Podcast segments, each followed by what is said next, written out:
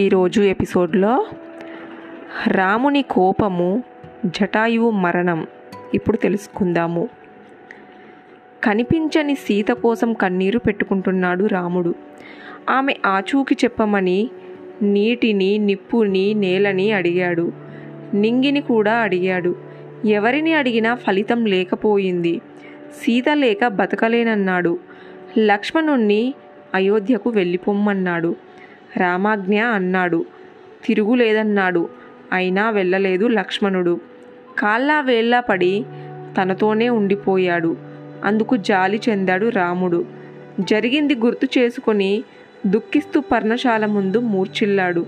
కాసేపటికి తేరుకున్నాడు. స్పృహలోకి వచ్చాడు. వస్తూనే సీత సీత అని మళ్ళీ వలవించాడు. అప్పుడు అతని అడవి మృగాలు చుట్టుముట్టాయి. ఏదో చెప్పేందుకు ప్రయత్నిస్తున్నాయి. సంజ్ఞలు చేశాయి. గమనించాడది రాముడు. ఒక్కొక్క మృగాన్ని నిమిరి దగ్గరకు తీసుకున్నాడు. చెప్పండయ్యా, నా సీత ఎక్కడుందో మీరైనా చెప్పండి అడిగాడు వాటిని. చెబుతున్నట్లుగా అవి మొరలు ఎత్తుపెట్టి దక్షిణ దిశగా పరిగెత్తసాగాయి. అన్నను అంటిపెట్టుకొని ఉన్న లక్ష్మణుడు మృగాలు దక్షిణ దిశగా పరుగు తీయడాన్ని గుర్తించాడు. రాముడితో అన్నాడిలా, అన్నా, మూగజీవాలు దక్షిణ దిశగా వెళ్ళమని చెబుతున్నాయి. వెళ్దాం పద. వదినమ్మ ఎక్కడున్నది తెలుస్తోంది. సీత ఎక్కడున్నదో తెలుస్తుందని వినిపించడంతో శక్తి అంతా కూడా తీసుకొని పరుగులాంటి నడకతో అటుగా నడిచాడు రాముడు. అతన్ని అనుసరించాడు లక్ష్మణుడు. కాసేపటికి సీత సిగలోంచి జారపడిన పువ్వులను ఓ చోట చూశాడు రాముడు. ఆర్తిగా వాటిని అందుకున్నాడు. లక్ష్మణునికి చూపించాడు. ఇవి ఈ పువ్వులు మీ వదినకి నేను కోసిచ్చినవే లక్ష్మణ అన్నాడు. కన్నీరు పెట్టుకున్నాడు. నేను వీటిని గుర్తించటానికే కాబోలు. ధూళి సోకకుండా భూదేవి వాటి వాడిపోకుండా, సూర్యుడు ఎగిరిపోకుండా వాయువు రక్షించారు అన్నాడు రాముడు. ముందుకు నడిచాడు. తడితడిగా ఉన్న నేల మీద పాదముద్రలు కనిపించాయి. ముందు చిన్న చిన్న పాదముద్రలు, వాటి వెనక పెద్ద పెద్ద పాదముద్రలు కనిపించాయి. ఈ చిన్న పాదముద్రలు మీ వదినేనయ్యా అన్నాడు లక్ష్మణుడు. మరింత ముందుకు నడిచాడు. విరిగిన రథం కనిపించింది. అమ్ముల పొదలు కనిపించాయి. నిశితంగా చూశాడు రాముడు. సీత నల్ల పూసలు కనిపించాయి. అక్కడక్కడ ఆమె నెత్తుటి బొట్లు కనిపించాయి. ఊపిరాడలేదు రాముడికి. ఉద్వేగంతో ఊగిపోయాడు. లక్ష్మణ, చూశావా ఈ నల్ల పూసలు, నెత్తుటి బొట్లు అంటే సీత కోసము ఇద్దరు రాక్షసులు ఒకరితో ఒకరు పోరాడుకున్నారు. అవునన్నట్లుగా తల పంకించి అక్కడ పడి ఉన్న ధనస్సును, కవచాన్ని పరిశీలనగా చూశాడు లక్ష్మణుడు. అన్నా, ఇది బంగారు ధనస్సు.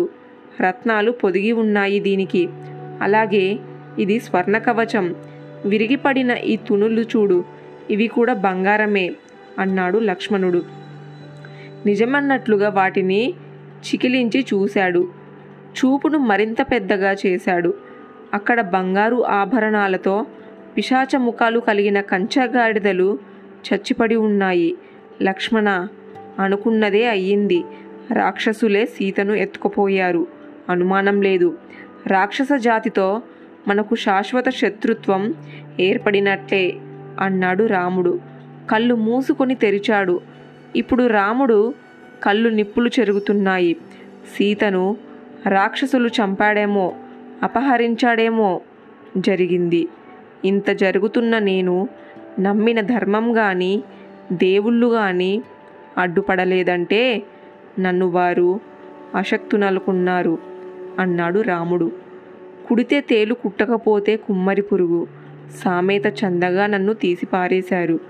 వాళ్ళకి నా సత్తా ఏమిటో చూపిస్తాను. సూర్యుడు ఇక ప్రజర్విల్లాడు. చంద్రుని వెన్నెలా అంటదు. నా సీతను నాకు అప్పగించకపోతే చూడేం చేస్తాను.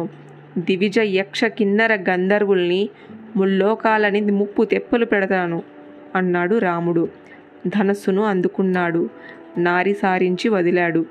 లక్ష్మణ, జనన మరణాలు ఎలా అనివార్యాలో అలా నేను ఆగ్రహిస్తే అంతటి వారికైనా పతనం తప్పదు. ఈ దేవుళ్ళు ధర్మం విలవిలలాడాల్సిందే అన్నాడు. రాముని ఆవేశానికి పట్టుదలదని చూసి అవాక్కయ్యాడు లక్ష్మణుడు. భయం భయంగా అన్నను సమీపించాడు అన్నాడిలా. తర్వాయి భాగం నెక్స్ట్ ఎపిసోడ్లో తెలుసుకుందాము.